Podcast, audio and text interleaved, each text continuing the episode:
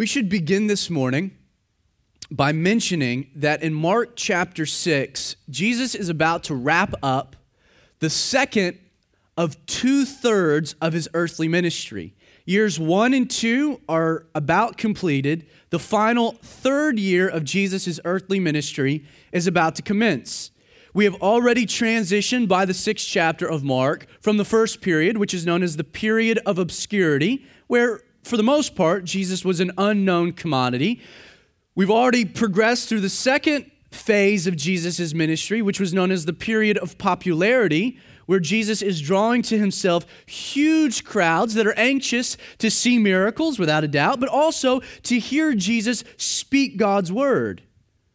Mark chapter 3, verse 6 tells us that the seeds of this third and final period of opposition have already been sown, with the religious establishment partnering with an unlikely uh, partner the religious establishment with the political establishment, hatching a plot to execute Jesus. Mark 3, verse 6, we see this assassination plot hatched. The only thing standing in their way was Jesus' continued popularity amongst the people at large. The people knew this dastardly deed they knew that the only thing prohibiting them from arresting Jesus and executing Jesus was the mob. The people loved Jesus, they rallied behind Jesus, they were drawn to Jesus, and as long as Jesus' approval ratings were high, they knew there was no way for them to arrest Christ. Now, we're going to see in this chapter the perception of Jesus' popularity, of his popular opinion, begin to erode, starting with a trip home to Nazareth. Verse 1, chapter 6. Then Jesus went out from there. It's been a while since we've been in the Gospel of Mark. So there speaks of the region of Galilee, which is where Jesus, for the most part, centered his ministry. So he leaves Galilee and he came to his own country, speaking of Nazareth. And his disciples followed him. And when the Sabbath had come, Jesus began to teach in the synagogue. And many hearing him were astonished, saying, Where did this man get these things? And what wisdom is this which is given to him, that such mighty works are performed by his hands? Is this not the carpenter, the son of Mary, the brother of James, Jose, Judas, and Simon? And are not his sisters here with us? So they were offended at him. But Jesus said to them, A prophet is not without honor, except in his own country, among his own relatives, and in his own house. Now he could do no mighty work there, except that he laid his hands on a few sick people and healed them. And he marveled because of their unbelief.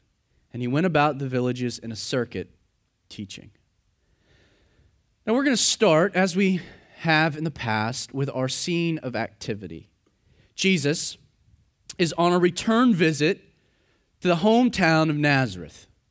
Since his last trip home, which you should note probably occurred between Mark chapters 1 and 2, and the details of which are recorded for us in Luke chapter 4, Jesus has not only become a well known commodity, but Jesus is rolling from town to town to town with a posse, an entourage of disciples a detail you should note that was absent from his first trip home. Now, though the idea of Jesus traveling with disciples seems innocent and kind of obscure enough, this development, Jesus traveling with disciples, it generated a significant reaction among the residents of Nazareth. Let me take a second and explain why this detail that Jesus is traveling with disciples would have been so offensive to the hometown folks. The formal religious education afforded at the local synagogue consisted for every Jewish male in two phases. First, there was what was called Beth Sefer. Now, Beth Sefer, the first stage of Jewish education, focused on the written law. All the young students, all the young Jewish boys would go to the synagogue and they would focus on memorizing the written law. The first five books of your Bible, the Pentateuch, the Torah, Genesis, Exodus, Leviticus, Numbers, and Deuteronomy, they would focus on memorizing. Now, that was quite a task. And if the best of the best completed that first phase, showed uh, some resolve, showed some brightness, showed some intelligence, they would move to the second phase, which was known as Beth Midrash. Now, Beth Midrash focused not on the written law, but now on the oral law. In addition to continuing through their study of the Old Testament history, at this point they would also begin to familiarize themselves with not scripture, but the extra rabbinical writings, the oral traditions passed down, and there were many. Now, the only higher learning of the day came in a third and final stage when a young man, after completing the first two stages and showing prominence, promise, would continue his studies at the feet of a rabbi. He would be called to study with a rabbi. These advanced studies focus primarily on the interpretation of the law. So the first phase was studying the written law, the second phase was studying the oral law or the oral traditions, and then this third phase, studying at the feet of a rabbi, would focus on that rabbi's interpretation of the law to the point that most people, when they would comment on Scripture, it wouldn't be so much speaking with authority, but they would comment, well, so and so rabbi, they interpret this passage as this, and this rabbi interprets this passage as this. That's why when Jesus taught, and he didn't share the opinions of the rabbis, but he said, This is what the passage is saying. They were like, Wow, that's authority that we've never observed before. Now, if you were chosen for this final stage of education, and few were. Very few people made it to this point. You would be formally referred to as the disciple of such and such a rabbi. A disciple's relationship with their rabbi probably should best be interpreted or described as kind of a first century internship. Only after years of interning with a rabbi, training, being mentored, would a disciple finally be appointed the, a rabbi in their own right, and thus would be able to call disciples to be followers. This is why when Jesus returned to Nazareth, the first time he had no disciples. He went into the synagogue, he taught, that was fine. The second time he returns, he returns not just to teach in the synagogue, but he returns with followers, with disciples, and the people of Nazareth they were left wondering. They were kind of left scratching their head. Since Jesus had never been discipled, the question on everyone's mind was how and when did Jesus become a rabbi? Have you ever thought of that? We kind of almost take that for granted that Jesus was a rabbi. How did Jesus become a rabbi? With what authority was he given that privilege? Yes, he was accepted as a rabbi, but how did it happen? those from the hometown, they were the ones that questioned this. Now, Mark also tells us that after hearing Jesus speak, they're even more perplexed. They ask, look again, where did this man get these things? Like, like where, where was he taught these things? How does he have this knowledge? And what wisdom is this which is given to him? That such mighty works are performed by his hands. Is this not the carpenter? Now, understand this skeptical attitude towards Jesus. It welled up, it was birthed from a skeptical perspective of Jesus. I'll repeat that. The skeptical attitude towards Jesus was birthed from a skeptical perspective of Jesus. Their perspective of Jesus created a skeptical attitude towards Jesus. The people of Nazareth, they knew Jesus, the retired carpenter, but they didn't know Jesus, the rabbi. Mark tells us that the locals were offended at him. The word offended is the Greek word scandalizo, from which we get our English word scandal. Jesus coming to town as a rabbi with disciples, when those in Nazareth only knew him as a carpenter, Mark tells us this became a scandalous affair. Now, please note, because sometimes people take this fact that they were offended at him and they twist it into kind of a, a license. I know people that, that, well, Jesus offended people. And because Jesus offended people, I have the right to be offensive. That I can say things that, that really my calling, my anointing is to be a jerk for Jesus. The problem is, is that that's not actually true. Note, the people were not offended by Jesus, but they were offended at Jesus. It wasn't what he said that rubbed them the wrong way, it was who he was that caused such a strong reaction. Understand, Jesus and his work in your life is going to naturally offend a lot of people.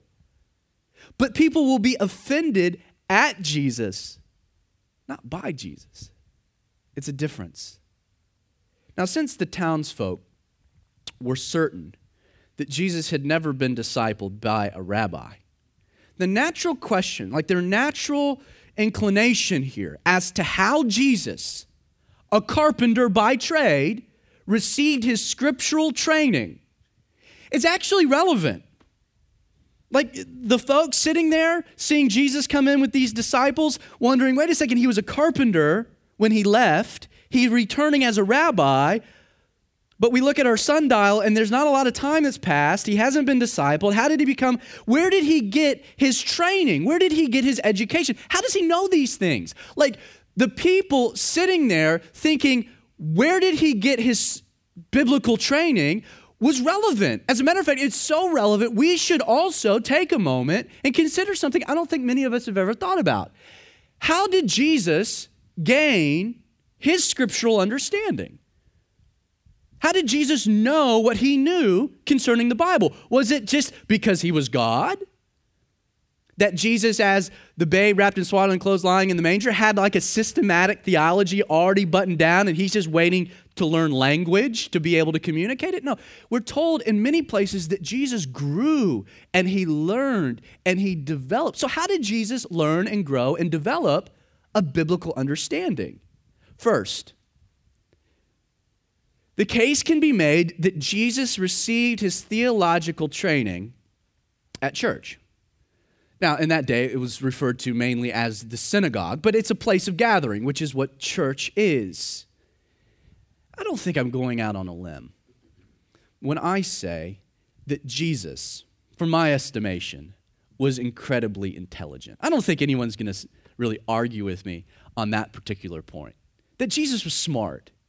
As a young Jewish male attending school at the local synagogue there in Nazareth, I am confident, without a shadow of a doubt, that Jesus excelled in his study of Scripture. In these two phases of normal religious education, I think Jesus was a straight A student, top of the class, the honor roll. Now, that's just not my assumption. There is some evidence to point to that. You don't have to turn there, I'll read for you. But in Luke, we're told concerning a 12 year old Jesus that they found him in the temple sitting in the midst of the teachers, both listening to them and answering their questions. And all who heard him were astonished at his understanding and answers. The only thing we really know concerning Jesus' developmental years is not only was he bright, but Jesus was a dedicated churchgoer. Jesus, he loved joining the people of God weekly and the worship of God and the study of God's word. Often we're told concerning Jesus that he would enter a synagogue on the Sabbath, and then we're told, as was his custom. Of all we know concerning Jesus, the boy, is that Jesus loved to go to church, that he faithfully and regularly attended the house of God. And what did he do? He learned and he grew his biblical understanding. His biblical teeth were cut at church. Now, before we look at the second point here that I want to make, I, I do want to pause and address another relevant question before we get too far ahead of ourselves. Have you ever wondered or, or considered when looking at the profile of Jesus' life, and maybe even a timeline, how Jesus goes from being an excelling student at the age of 12 to a carpenter when we see him again at the age of 30. Have you ever thought, like, okay, if Jesus was an excelling student, working his way up, showing promise at the age of 12, then at the age of 30, how did Jesus become a carpenter? Like, what happened? Why the transition? Now, aside from the fact that most of this period of Jesus' life is only left up to speculation and conjecture, the question becomes further complicated when you examine it in the context of first century culture. When a young man no longer had the chops to stay up with the curriculum, what happened? Well, he was asked to leave school, to go home, and to learn his father's trade. It was kind of doing the, kid a favor. Listen, you're not book smart. You're not going to make it in the religious educational system. You need to go to a vocational school. You need to go home. You need to figure out whatever your dad's doing, and you need to figure out how to do that to make a living. Now, there are those that speculate and theorize that because Joseph was a carpenter, that maybe Jesus was a dropout. I mean, that seems logical when it comes to first century culture. That Jesus goes from being a promising student at the age of 12 to a carpenter at the age of 30 because he just didn't have what it took. Now, let's be honest, that doesn't seem very feasible. That doesn't seem very actual. It actually seems unlikely. I think there's another possibility that seems more scripturally consistent. If the father of the family died, the burden to provide for the family would automatically fall to the firstborn son. Most scholars believe that somewhere between Jesus' 12th birthday and his 30th birthday, that Jesus would have to leave his studies behind to provide for the family at home because Joseph died. Now, this would explain, obviously, why we don't see Joseph after Jesus' 12th birthday. We don't see Joseph mentioned much in uh, the pages of the Gospels, much in the narrative of Jesus' life after his 12th birthday. We have no mention of him at the crucifixion or the resurrection, though, as the mother Mary, we have her present. Joseph walks off the pages of Scripture. Most scholars believe that Joseph passed away, thus explaining why Jesus goes from being a promising student to a carpenter, because he had to provide for his family, of which we're told here was kind of numerous. In addition to Mary, his mom, Jesus also had four brothers and at least, at a minimum, two sisters. Mark tells us that his sisters were pl- present, at least two. That means there's six kids in the house, in addition to Jesus, in addition to Mary, that Jesus would have to provide food for them. It would also shed some light, this theory, as to why the folks in Nazareth referred to Jesus, note in our, in our passage, as the son of Mary. Understand that's kind of bizarre. It's a very weird reference if you're familiar with the Bible at all or the genealogies that you often skip when reading through the scripture. People are often referred to customarily as the son of their father, never really their mother. It could be that because Joseph had died and Jesus, taking the mantle for the family, had just become customarily known around town as the son of Mary because Joseph was long gone and his memory had faded. Either way, regardless, we can say for certain that referencing Jesus as the son of Mary was kind of a dig, right? From the beginning, though we know that Mary conceived by the power of the Holy Spirit, and everyone was aware that Joseph wasn't the dad, the people of Nazareth always theorized that Jesus, he's not the Son of God but rather a fatherless bastard child, is how most people viewed him in town. So saying he's the son of Mary, yes, that could be a reference to the death of Joseph, but either way, it's definitely a dig at the scandal or the mystery surrounding the origins of Jesus' birth. Now, back to our initial question how did Jesus receive his theological training? One, he received it at church. Two, Jesus received his theological training on his own. Now, though Jesus was likely forced from his full time studies in the synagogue or at the feet of a rabbi to come home to work as a carpenter, I think it's safe to assume that Jesus never abandoned his study of Scripture. Every time he comes to Nazareth, he goes to the synagogue and he's asked to teach, to share from the Scripture. Jesus continued his study on his own. Instead of a formal education, Jesus learned at the feet of his heavenly Father with the influence of the Holy Spirit. Now, this leads to an initial observation, our first observation, that maybe we should rethink our own theological training. I think the case can be made, seeing Jesus as our ultimate example, that adequate theological training isn't and shouldn't be limited to a formal institution. Now, don't get me wrong. I'm not going to say that seminary or Bible college doesn't have a place or a role. I think if you have the opportunity to be able to go and, and to set aside time to get a formal theological education, great. That's wonderful. No knocks on that. I graduated from a Bible college.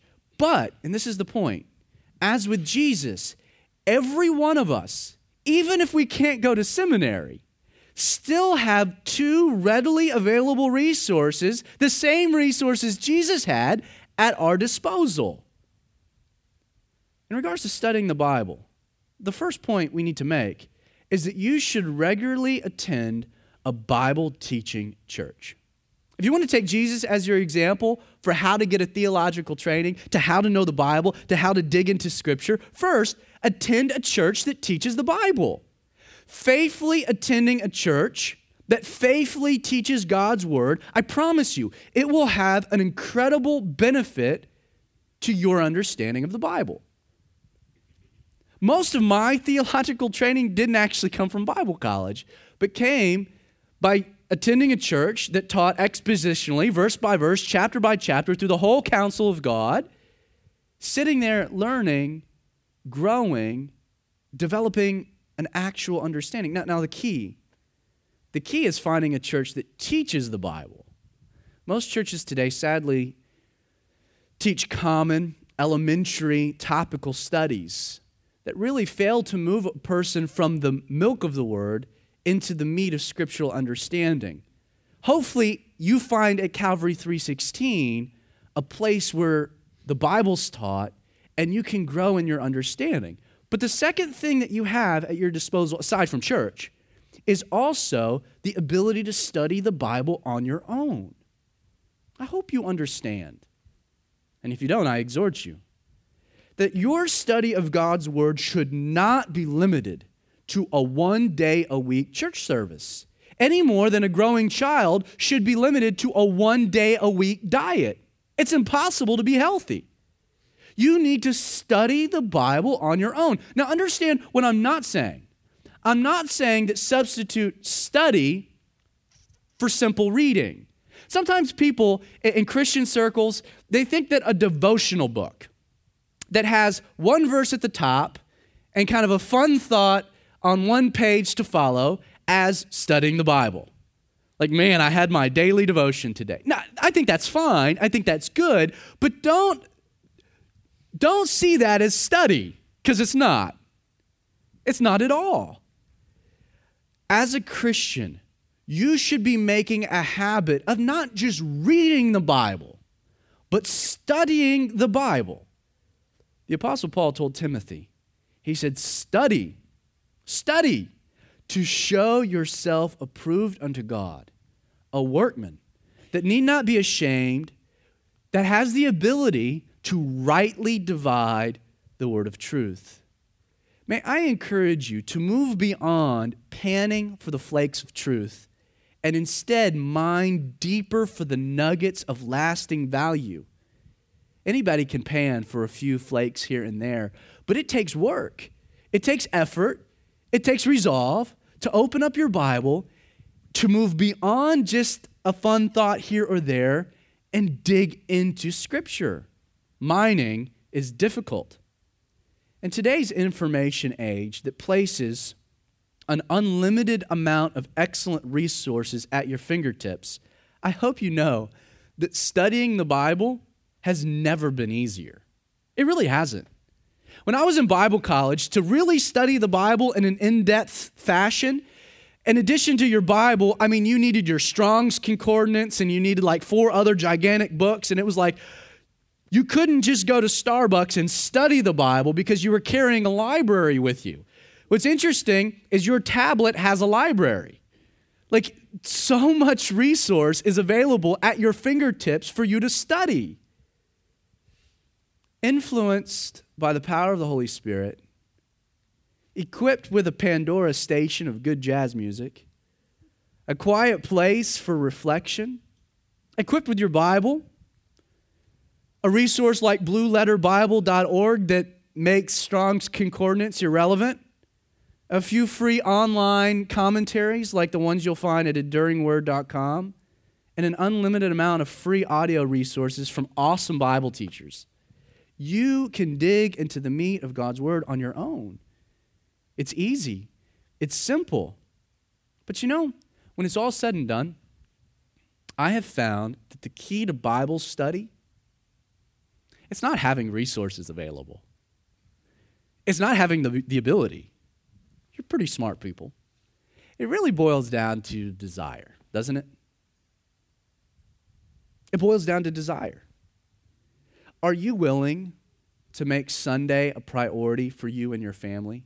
You know, the one drawback to teaching verse by verse, chapter by chapter through a book of the Bible, like we're doing here with the Gospel of Mark, is that if you miss a week or a couple weeks, you come back a little lost. Because when you're traveling verse by verse, chapter by chapter, you're kind of building off of each chapter, each passage, each train of thought. Faithfully attending, coming, having your Bible, setting aside the hour and a half on Sunday morning to study a book of the Bible, it's valuable. Are you willing to make it a priority? Do you have the desire? Are you also willing to set aside an hour here or there throughout the week to study on your own? Contrast the amount of football you watch with how much you study the Bible. It'll show you where your heart is. Now, that's not to say that watching football isn't glorious and awesome, but so is studying the Bible. That's kind of the point. Dig into the Word on your own. If it was important for Jesus, going out on a limb here, if it was important for God, I think it should be important for us. Now, the second observation I want to make from these six verses, and this might be simple, but I find it profound. Jesus was a carpenter. Have you really thought about that? The idea that Christianity was started by a carpenter. Understand, it's been used throughout centuries to be an insult to Christianity. Like it would be like joining a religion today started by your plumber. I mean, obviously, room for some criticism. But I find the fact that Jesus was a carpenter to be pretty awesome, actually. I love the fact that Jesus had a blue collar job. The word carpenter is the Greek word tekton, from which we get our word skill, like a skilled laborer. Jesus was more than just a framer or a genetic day laborer. The word indicates that he was a carpenter. The word indicates that Jesus was a craftsman. He was a woodworker. Jesus would have been best buds with Ron Swanson. If you don't have that reference, it's Parks and Rec. Watch it, it's pretty funny. Now, though we can't prove this particular theory, Justin Martyr, an early church father, stated that Jesus' specialty, his skill, was handcrafting plows and yokes for local farmers. Which would be really interesting when you read some of the passages where Jesus tells his disciples, My yoke is, is easy, my burden is light. That Jesus would look at the, the animals and he would handcraft a particular yoke that would allow those two animals to walk lockstep together. It's just a theory, but I love the idea. The fact that Jesus was a carpenter by trade, to me, it's significant for three reasons. First, it tells us that Jesus likes to build things. Should this come as a surprise to any of us? According to John chapter 1, Jesus, the second person of the Godhead, was instrumental. He was hands on in the creation process. According to Genesis chapter 1, Jesus spoke all matter into existence and then took this matter and he made everything. He made the world. He fastened things and built things. Jesus was a craftsman even from the beginning. Scripture tells us that Jesus was and always has been a builder. In the beginning, he created the world. Today, what is he doing? He's actively building the church by rebuilding the lives of fallen people. In the future, Jesus is going to rebuild a devastated world by creating a new order with a new kingdom, a new government, and a new Jerusalem. What is Jesus doing right now? Well, we're told that he went to prepare a place for us, that Jesus is building for you and I and our eternity. As the first century carpenter, think about it. Jesus enjoyed, this is what he did for more of his life than anything else. Jesus loved to take a piece of unfinished, raw, maybe damaged or discarded lumber. He loved taking it back to his shop where he would slowly and sometimes painstakingly craft it into something useful, something beautiful, something unique. It's an incredible picture. Today, nothing brings Jesus greater joy than taking the life of a man or woman lost in sin, maybe damaged by the world, discarded, unfinished, raw, redeeming that person to himself, providing a future, using his imagination for a hope, and then taking the time to craft him or her into something useful and unique for his purposes. Jeremiah viewed us as as clay in the hands of a potter. Thinking of Jesus as the carpenter, carpenter, you're a block of wood in the hands of the master. Paul in Ephesians chapter 2 verse 10 he says, and, and this takes new meaning for me with this in mind, that we are what? Are his workmanship. Created in Christ Jesus for good works, which God prepared beforehand that we should walk in them. So, first, Jesus, as a carpenter, likes to build things. Secondly, as a carpenter, from my perspective, it, it makes Jesus very identifiable, very relatable. As a carpenter, Jesus was a normal guy. He wasn't removed from the everyday man. It wasn't as though that Jesus came to appeal, to run in circles of the academic or the religious. Jesus didn't come as a politician, he wasn't a suit and tie kind of guy. Jesus was a man of the working class. He knew what it was like to earn a living with his hands and the sweat of his brow. Jesus was the blue collar man for the blue collar man. Every day, Jesus would rise before daybreak. He would drink his cup of Folgers. Dunkin' wasn't around at that point. Jesus would put on his Carhartt overalls, slip on his Georgia boots, load up his pickup truck, and head to the shop. And what would he do? He would spend the day working with his hands till the sun set, providing for his family, putting food on the table. Jesus did what you do every day which makes him so identifiable. It also tells me, as being the carpenter, that Jesus was pretty manly. Now, I'm not saying manly in like some cheesy machismo kind of, kind of way, but like genuine biblical manliness. I've been reading a book recently titled Why Men Hate Going to Church. It's a fascinating book. And in it, one of the contributing factors as to why we see an exodus of male involvement in the modern church is the neutering of Jesus that has taken place in a progressive, touchy feely brand of popular Christianity. Today, less than 40% of adults attending church this morning are male, with about a quarter of married women attending without their husbands. Should it come as no surprise to anyone that by presenting Jesus as a soft, meek, in some ways effeminate man who promoted peace and love, Jesus the hippie, instead of strength and resolve, that men have found it difficult to rally to his side?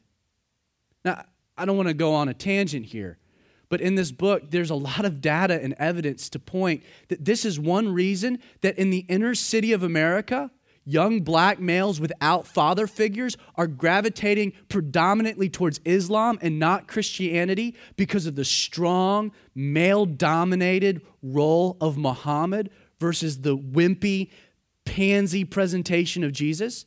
The same is true in many third world countries as well, where people are longing for a leader and not necessarily a wimpy Savior. Understand, as a carpenter, Jesus defies many of our preconceived opinions of him. Yes, Jesus was loving, and Jesus was a peacemaker, but Scripture presents Jesus as being equally strong, creative, courageous, even rugged. Jesus Jesus was the ultimate man's man. We get in our minds these pictures of Jesus as a first century Fabio, walking with neatly pressed robes and sashes through the fields, right? With perfectly blown drawn hair making its way, with a very light, pale complexion. We get this, this girly picture of Jesus. But understand, it couldn't be further from the truth. Jesus, what Jesus looked like, we don't know much, but as a carpenter, let me tell you what a carpenter looked like. Jesus would have been tan. Not paisley white, he would have been tan from hours working in the sun. Jesus would have been chiseled, he would have been cut from hours planing wood. His hands would have been calloused. Jesus would have bore scars from the wear and tear of his profession. Jesus. Jesus was a man determined, a man of resolve, a man cool under pressure, steady in the face of opposition. And this is what I like ready for a throwdown if it came to it. Jesus was ready to enact a beatdown if it was necessary. Jesus didn't shy away from a fight. He was ready to knuckle up or to make a whip or to take a rod and drive money changers out of the temple when he found it necessary. Jesus. Jesus might have laid down his life for his friends, but Jesus will come again wielding a sword, seeking to take the lives of his enemies. A man's man. Though feministic elements might have popularized a neutered perspective of Jesus, never forget that Jesus was the kind of man who endeared the men of his day and men throughout the centuries to follow him, to have his back, to rally to his cause, even in the face of death. A wimpy man doesn't endear that kind of loyalty or devotion, but Jesus did. I am convinced that if we want men to re enter the ranks of the church, it's time we get back to an accurate portrayal of the man, Christ Jesus. He was a builder, he was identifiable to the common man. Jesus was a man's man, worthy of our allegiance, devotion, and loyalty. Jesus is the King of kings and the Lord of lords. My third observation is that Jesus was not deterred by rejection. In addition to the neutering of Jesus, Bible students can often fall prey to the common mistake of dehumanizing Jesus. Sometimes we do that, not intentionally, but just kind of accidentally.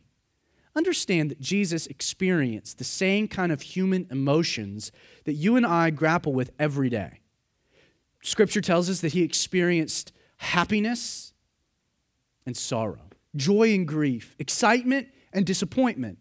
Jesus knew the gratification of acceptance, but as we see, that Jesus also was intimately aware of the misery that comes with rejection. For a moment, I want you to read between the words of our passage and imagine the natural emotions Jesus would have experienced coming home only to be rejected by his own. Though Jesus ministered to people far and wide, the one thing that was unique to Nazareth was Jesus' distinct personal history with the people of this town. It makes them a little different than everyone else. Nazareth. Nazareth was Jesus' hood. This town, Jesus would spend more of his life in the alleyways and playgrounds of Nazareth than he would any other place on the planet. Jesus grew up with these folks. He attended synagogue, went to church with them, went to school with them. Jesus even owned a business that served the needs of the community. He was in daily contact with these people.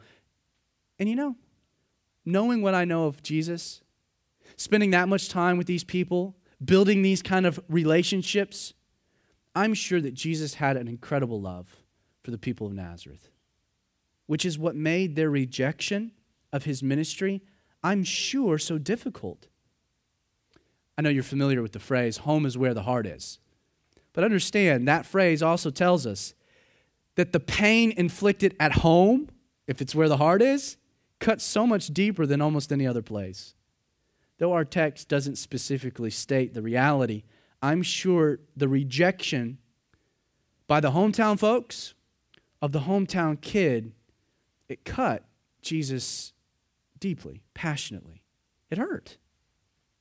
I mean, desiring their acceptance, that's only a natural human reaction.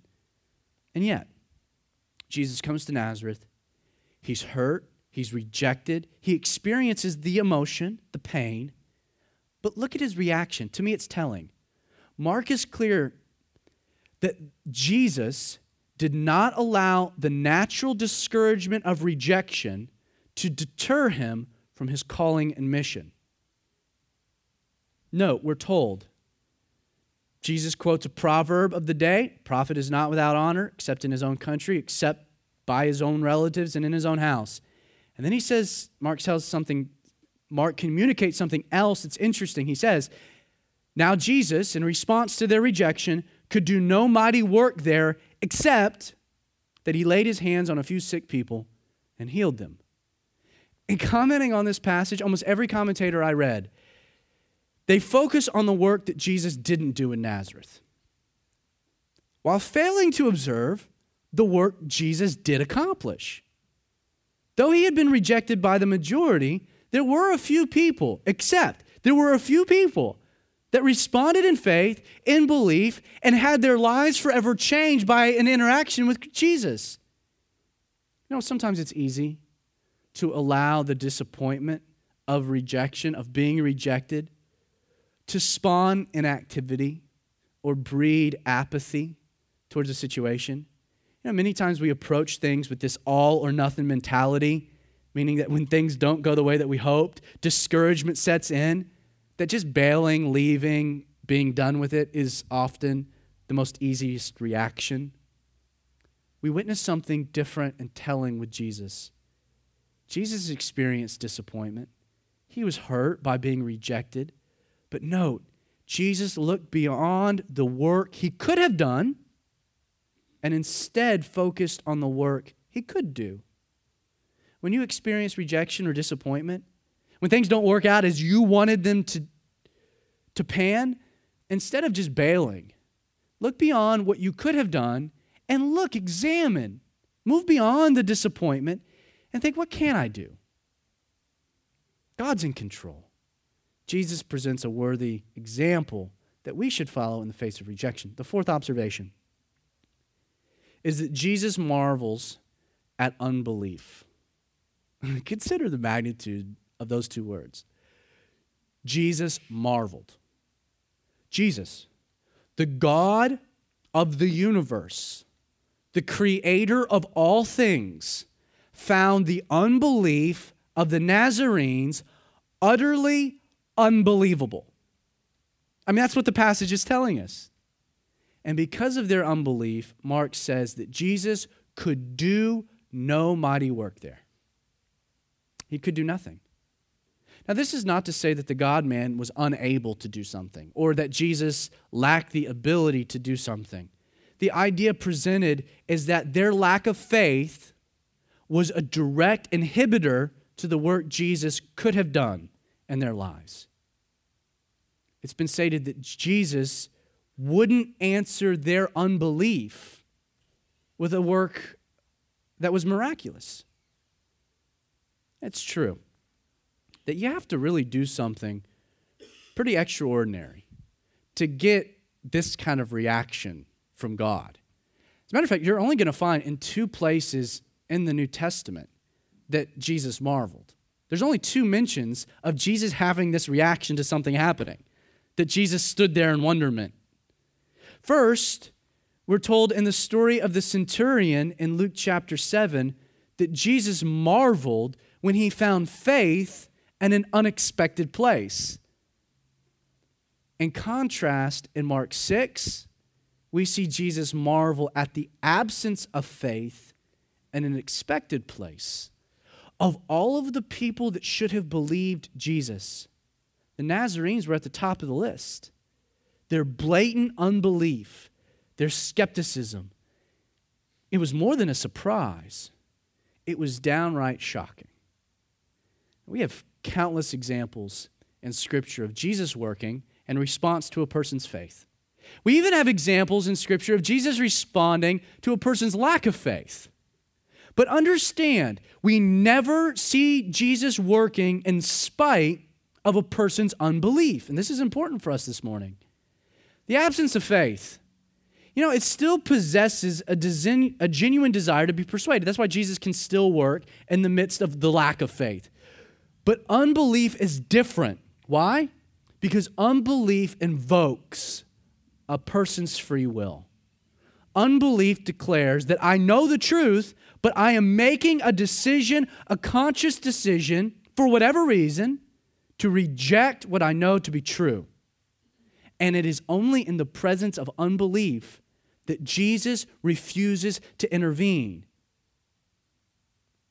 There's a fifth observation familiarity doesn't guarantee faith. You have to ask yourself why did the Nazarenes reject Jesus, even in the presence of insurmountable evidence and undeniable revelation? Now, though it's only left to conjecture, maybe they were overfamiliar, maybe it was pride, could have simply been stubbornness, could have really been a number of things we're not told. But I guess the better question we should ask this morning is why do some of us, even with so much evidence pointing to the divinity of Jesus, do we still reject him as well? Either way, there's one thing we can take from this proximity to Jesus doesn't always guarantee faith in Jesus. Matthew provides a warning in chapter 7 where Jesus says that many will say to me in that day, speaking of the judgment, Lord, Lord, have we not prophesied in your name and done many wonders in your name? Then Jesus says, I will declare to them, I never knew you. Being around Jesus, being close to Jesus, having proximity with Jesus doesn't always guarantee faith in Jesus. Uh, for those of us in the Bible Belt, inundated with a Christian culture, this should come as a warning. The final observation, and this is where I want to bring things to a head this morning, is that Jesus, we find here, is willing to be rejected of all of the things that blow my mind, that rock my, my world from the six verses of Mark 6, is the reality. Not that the Nazarenes rejected Jesus, it's the reality that Jesus allowed them. People that he loved, people that he cared deeply about, that he allowed them to reject him. These people made a decision. Their decision was to reject Jesus. They refused his ministry in their lives. And in an interesting twist, the thing that really it's hard to wrap your brain around is that Jesus honored their decision by doing what? Well, we're told that he left, left Nazareth, went a, cir- a circuit teaching in other places. Understand, Jesus would never return to Nazareth. He'd never return. Jesus made two trips in his three year ministry. After this, he never goes back, ever. No mention of it. Now, don't, don't misunderstand that Jesus didn't do everything in his power to try to persuade these Nazarenes to follow him. As a matter of fact, it should be noted that Jesus' first trip to Nazareth was a dangerous one. In Luke chapter 4, after Jesus finished teaching, we're told that all those in the synagogue, this is what they did. They were filled with wrath. They rose up. They kicked Jesus out of the city. They thrust him out. They led him to the brow of the hill in which the city was built, that they could throw him over. And of course, Jesus walked through the midst and went on his merry way. Jesus' first trip to Nazareth, and this is the point, his first trip ended with an assassination attempt. At that point, I'm like, forget you folks. I'm never coming back to Nazareth. I'm just going to go to other places. Jesus came back. Like, why? Why would Jesus come back when the first time ended with an assassination plot? They tried to throw him off a cliff. I think we can conclude that the reason Jesus came back was he loved these people enough to risk the danger associated with this trip for one last ditch effort. Maybe this will be the point where I get through. Maybe this will be the point where they hear and they respond, and I can work. I can do the work I so greatly want to. Jesus had done everything in his power to draw them to himself via his patience and his love.